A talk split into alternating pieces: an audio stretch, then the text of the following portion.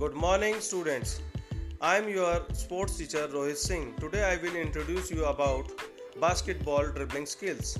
In basketball, dribbling is bouncing the ball on the floor continuously with one hand at a time. It is the only legal way that a player may maintain possession of the ball while walking or running. Thank you and have a nice day.